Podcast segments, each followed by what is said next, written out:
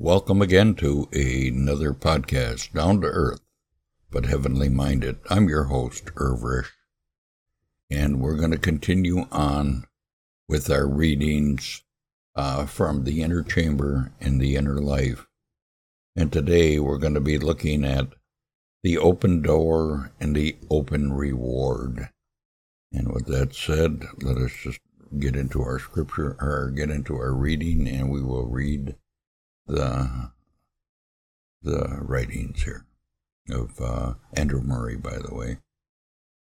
And when thou fastest, anoint thy head and wash thy feet, and thou appear un, not unto men to fast, but to thy Father which seeth in secret, and thy Father which seeth in secret will reward thee openly.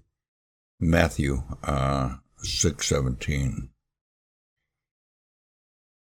When they saw the boldness of Peter and John they took knowledge of them that they had been with Jesus. Acts uh, 4:13 And it came to pass when Moses uh, came down from the Mount Sinai that he with not that the skin of his face shone while he talketh with them. And when Aaron and all the children of Israel saw Moses, behold, the skin of his face shone. And they were afraid to come nigh to him. And till Moses had done speaking with them, he put a veil over his face. Exodus 34, 29, and 30 through 33. While the translation from the fellowship with God into the morning hours to the uh, uh, intercourse with our fellow man is often difficult. If we have met God, uh, we long, I'm sorry, when we have met God, we long to maintain the sense of His presence and our surrender to Him. We go out to the breakfast table where perhaps in the, in the bosom of our own family, the atmosphere is all at once changed, and as the presence of men and the visible assert, asserts itself, we begin to lose what we had found. Many young Christians have been perplexed with the question how to keep his heart filled with that of which he does not feel at liberty or has not the opportunity to speak. Even in religious circles, it is not always easy to have free intercourse through lack of fervent and boldness on that which would give the greater profit and pleasure. Let us strive to learn how to uh, intercourse with men, um, may be, instead of hindrance, uh, help uh, to maintain maintenance of the life of constant fellowship with God.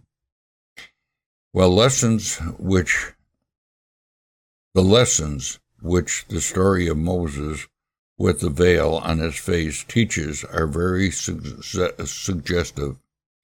Uh, close and continuous fellowship with God will, in due time, leave its mark. excuse me. Leave its mark and make itself manifest before men. Moses, with not that his face shone, the light of God shining from us will be unconscious. It will but deepen the sense of our being an earthly vessel. 1 Corinthians 2, verses 3 and 4, and 2 Corinthians 4. You know, the sense of God's presence in a man may often cause others to fear or at least to feel ill at ease in his company. When others observe what is to be seen in him, the true believer will know what it is to veil his face and provide provided by humility and love, that he is indeed a man of like passion with those around us. Uh, and yet, though all, through all, there will be a, a proof to that he is a man of God who lives in and has dealings with the unseen world. While the same lessons are taught by what our Lord said about fasting. Uh, make no show of thy fasting, so that thou appears not unto men to fast. Meet them in the joy and the kindness of God's uh, gentleness, as the Father beloved his, his loving child counts upon God who has seen thee in secret to reward thee openly, to give thee grace in the intercourse with them, and to make them known that his grace and light are on thee. The story of Peter and John confirms the same truth. They had been with Jesus not only while he was on earth, but as he entered into the heavenlies and has received his Spirit. They simply acted out what the Spirit of Christ taught them. Even enemies could see by their boldness that they had been with Jesus. Well, the blessings of intercourse with God may easily be lost by entering too deeply into intercourse with men.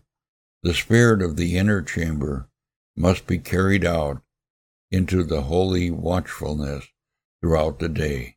We know not at what hour the enemy may come.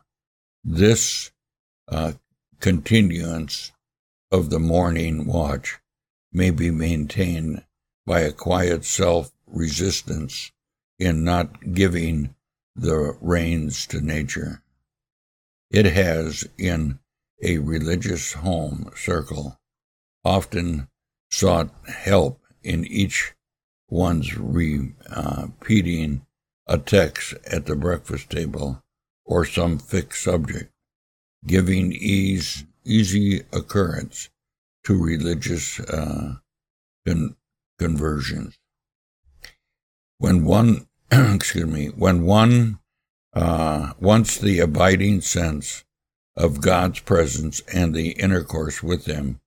Be thou in the fear of God all the day long, has become an aim of the morning hour, uh, with the deepest humility and the most loving intercourse with those around us.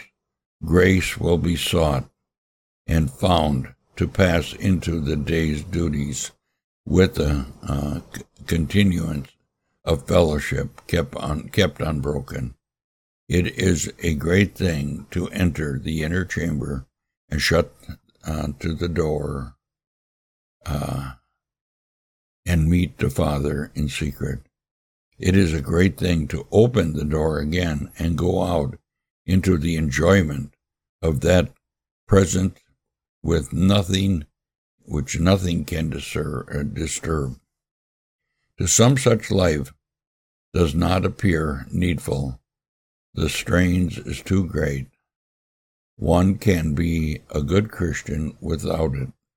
To those who seek uh, to be men of one thing, who feel that if they are to be true and mighty and influence the church and the world around them, they must be full of God and His presence. Everything will be uh, subordinate to the one question how to bear in the earthen vessels the heavenly treasure, the power of Christ, resting on us all the day.